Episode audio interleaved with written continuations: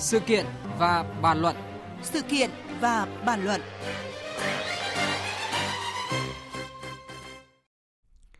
Thưa quý vị và các bạn, như chúng tôi vừa thông tin thì Bộ Tài nguyên và Môi trường đã chính thức tìm ra thủ phạm khiến nước sinh hoạt bốc mùi ở Hà Nội. Đó là hành vi đổ trộm dầu thải vào khe núi huyện Kỳ Sơn, tỉnh Hòa Bình.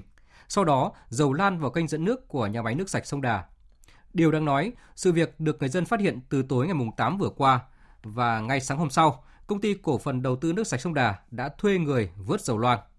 Vậy nhưng, suốt gần một tuần qua, công ty này hoàn toàn ém nhẹm thông tin nguồn nước bị ô nhiễm nghiêm trọng, bất chấp sự bức xúc, hoang mang của hàng triệu người dân.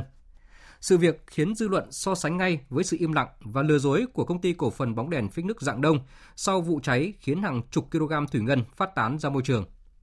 Sự vào cuộc chậm trễ của cơ quan chức năng và chính quyền thành phố Hà Nội sau sự cố môi trường Dạng Đông, ô nhiễm bụi mịn hay nguồn nước bị nhiễm dầu thải đã và đang cho thấy những hạn chế bất cập ra sao trong năng lực quản trị hành chính công.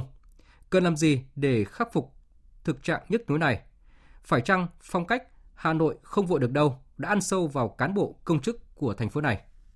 Cùng bàn luận về nội dung này, ngay sau đây, biên tập viên Hải quân có cuộc trao đổi với Phó Giáo sư Tiến sĩ Phạm Bích San, Viện Nghiên cứu Tư vấn và Phát triển. Mời quý vị và các bạn cùng nghe. Trước tiên xin cảm ơn Phó Giáo sư Tiến sĩ Phạm Bích San đã tham gia một sự kiện và bàn luận cùng chúng tôi. Xin chào các vị thính giả đang nghe đài. Thưa ông, dư luận không khỏi bàng hoàng khi biết nguồn nước khu vực Tây Nam Hà Nội bốc mùi như là nhựa cháy suốt 4 ngày qua là do bị nhiễm dầu thải do hành vi đổ trộm 2 tấn rưỡi dầu ra khe núi thuộc xã Phúc Tiến, huyện Kỳ Sơn, tỉnh Hòa Bình và sau đó thì dầu đã lan vào kênh dẫn nước của nhà máy nước sạch sông Đà. À, nhiều người có đặt câu hỏi tại sao nguồn nước cho hàng triệu cư dân thủ đô lại được quản lý một cách lòng lẻo như vậy, phải để người dân phát hiện vi phạm rồi báo cáo lại. Và nếu không phải đổ trộm dầu thải mà là loại hóa chất độc hại khác thì không biết là hậu quả còn nguy hiểm đến mức nào thưa ông? Vâng, tôi cũng rất ngạc nhiên về cái sự việc này xảy ra vì cái sự quản lý lỏng lẻo như thế. Cách quản lý này có liên quan ít nhất là hai khu vực. Một là doanh nghiệp và hai là các cơ quan chính quyền có chịu trách nhiệm về cung cấp nước sạch. Về các doanh nghiệp chúng ta thấy rằng cách quản lý như vậy là rất là vô trách nhiệm và không xứng đáng được tồn tại. Vì một doanh nghiệp đã hoạt động thị trường là phải đưa ra một sản phẩm chất lượng nhất định. Đây lại chất lượng không phù hợp và đặc biệt nhất đây là loại mặt hàng cực kỳ nhạy cảm, có thể có tác động chính trị cực kỳ sâu xa. Vì vậy tôi nghĩ rằng là trách nhiệm quản lý lỏng lẻo này thì xem xét lại tư cách tồn tại trên thị trường. Bây giờ mới chỉ là một chất dầu thải, nó chưa biết chất lượng thế nào. Nhưng nếu giả sử mấy ông đi đào trộm vàng, chở cyanua theo bị công an đuổi và vứt cyanua xuống thì như vậy chẳng nhẽ hàng trăm nghìn người ở Hà Nội này sẽ bị cái chất độc đó sao?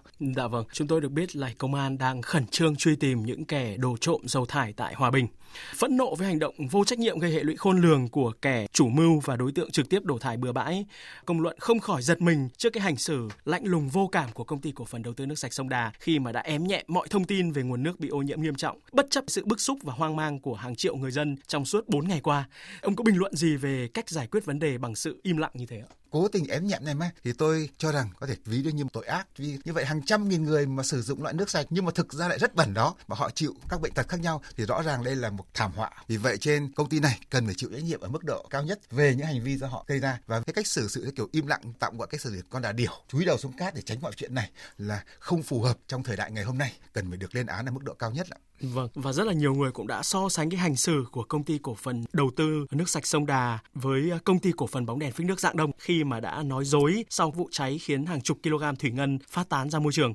Theo ông thì điều gì đã khiến không ít doanh nghiệp bất chấp sức khỏe tính mạng của cộng đồng như vậy? Vì thị trường thì nhiều khi họ có thể nhắm mắt làm liều, bất chấp lương tâm và để cái xử lý việc đó thì tôi nghĩ là cần phải có pháp luật và quan trọng hơn cái công ty đó là vai trò của chính quyền các cấp chịu trách nhiệm đến đâu trong việc quản lý họ. Bởi đây không phải là người dân, người dân không ký hợp đồng với công ty để mua nước sạch và người dân là bầu lên chính quyền để chính quyền ký hợp đồng lại với các công ty đó và chính quyền phải đảm bảo rằng các công ty đó cung cấp được sản phẩm cần thiết. Vậy thì chính quyền đã quản lý và giám sát cái chất lượng sản phẩm này như thế nào? Có giám sát quản lý nó hay không? Hay vẫn chỉ là ký hợp đồng xong, là bỏ mặc họ, muốn làm gì thì làm?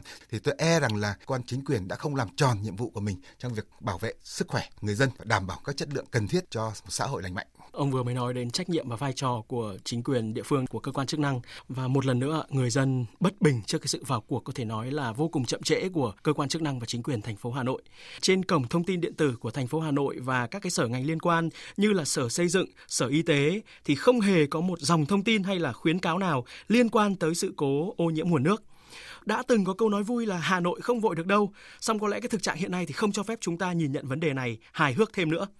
Đã và đang tồn tại những cái hạn chế bất cập ra sao trong năng lực quản trị hành chính công của Hà Nội ạ thưa ông? Cái sự sai sót này, theo tôi là có ba nguyên nhân. Trước hết có thể do người ta không hiểu biết tầm quan trọng cái hậu quả của vấn đề này thứ hai là cũng có thể hiểu được hậu quả nó, nhưng mà người ta lại không phải xếp là hàng ưu tiên, đặc biệt nhất là không phải quan trọng nhất đối với cái địa vị và cái vị trí công tác của họ, thì đấy là một điều chúng ta rất cần phải tính đến. Và cuối cùng, điểm thứ ba, nếu như đã ý thức được vấn đề, nếu xếp là hàng ưu tiên cao nhất mà không xử lý được nó, thì chứng tỏ là hệ thống ta không xử lý được vấn đề này. Và đáng nghi ngại chuyện này vì tôi lấy ví dụ, việc đường ống nước sông Đà vỡ đến hàng chục lần mà rốt cục chúng ta vẫn không xử lý ra xong, thì như vậy hệ thống chúng ta có vấn đề. Vậy ở ba cấp độ này thì có ba cấp độ giải quyết khác nhau. Nếu chỉ là kiến thức hiểu biết vấn đề này còn có vấn đề vì chúng ta có thể đào tạo lại, thay đổi người là xong. Vấn đề thứ hai phức tạp hơn là đánh giá nó phải ưu tiên hoàng hàng một không? Thì đây thuộc thuộc vào cái ý thức của người quản lý. Họ có tâm có tầm để làm chuyện này không? Họ có coi lợi ích của người dân là cái điều quan trọng nhất cao hơn bất kỳ cái thứ khác nào. Và cuối cùng là câu chuyện về hệ thống. Thì điều này là, là cực kỳ phức tạp vì chúng ta đã định cải cách hành chính trong nhiều năm mà vẫn chưa hoàn thành công việc này. Cổng thông tin điện tử một loạt cơ quan đều không thông tin chuyện này. Tức là hình như họ không coi đây là thuộc trách nhiệm của họ. Thì đây câu chuyện đầu tiên tôi muốn nói là trách nhiệm phải rõ ràng. Và trách nhiệm đó phải đi kèm theo các chế tài cụ thể. Nếu không làm đúng thì nó phải chịu nhiệm vậy thì câu chuyện đây là điều phối cơ quan như thế nào? Hiện nay là vấn đề đang rất trầm trọng của chúng ta. Các cơ quan nào cũng phục vụ theo cái lợi ích của mình quyền lợi mình và cái lợi chung lợi ích chung nhiều khi không được đề cập tới. Vì vậy phải có sự cải tổ sâu sắc triệt để cách quản lý hành chính hiện nay. Ta lấy ví dụ như vụ đường nước sông Đà vỡ hàng chục lần thế, rút cục lại chưa ai phải chịu trách nhiệm cái rõ ràng cả. Chỉ nghe nói đâu nó có một ông nào đó sẽ ra tòa nhưng rồi không được ra tòa nữa. Còn về cái câu chuyện Hà Nội không vội được đâu thì đây lại là câu chuyện cần phải được phân tích cái thấu đáo hơn vì do cách bố trí quản lý chúng ta như thế và sau nhiều năm, sau thời kỳ bao cấp trên hình thành một vấn đề là xử lý nào cũng thường là hay lấy ý kiến tập thể, hỏi ý kiến của nhiều người. Và sau khi hỏi ý kiến nhiều người thì đương nhiên nếu người người như vậy đòi nhiều thời gian và nó chậm là điều đương nhiên. Và thứ hai, vì thủ đô trên không chỉ có chính quyền Hà Nội mà còn chính quyền của trung ương ở tại đó nữa. Và chính quyền trung ương khi thấy có vấn đề xảy ra cũng có thể có ý kiến vào những công việc này. Và khi đó thì chính quyền địa phương cũng phải lắng nghe ý kiến họ. Vì vậy trên, lắng nghe đủ xong tất cả ý kiến, trong khi trách nhiệm cuối cùng không rõ về ai, quản lý địa bàn không rõ ràng thì dẫn đến các quyết định đưa ra sẽ chậm chạp. Vì vậy tôi nghĩ rằng là có những lý do cả mặt tổ chức lẫn cả về đặc thù của Hà Nội để có chuyện là Hà Nội không vội được đâu. Tuy nhiên ngày hôm nay tôi nghĩ rằng là nên chấm dứt cái việc Hà Nội không vội đâu. Với cách xử lý các khủng hoảng như hiện nay thì tôi e rằng chúng ta phải nên bắt đầu lại từ đầu để làm sao có một cách quản lý chặt chẽ để trên căn bản đó có thể ứng dụng được cách quản lý khác hiện đại hơn, phù hợp ngày hôm nay hơn. Dạ vâng. Và theo ông nếu như mà không mau chóng giải quyết thì những sự cố như vậy sẽ tiếp tục tạo ra cuộc khủng hoảng niềm tin ra sao với cả cộng đồng xã hội ạ thưa ông? Nếu chúng ta không giải quyết vấn đề này thì tôi nghĩ là vấn đề không phải chỉ là niềm tin đâu. Vì mỗi một vụ như này xảy ra thì niềm tin bị ảnh hưởng rất là lớn. Vì mọi người không dám chắc rằng cái sự tồn tại mình có được an toàn hay không. Mà đời sống con người quan trọng nhất vẫn là an toàn cho cá nhân, cho gia đình, cho cộng đồng. Vậy thì với cách quản lý này, niềm tin về sự an toàn của mình rất là khó.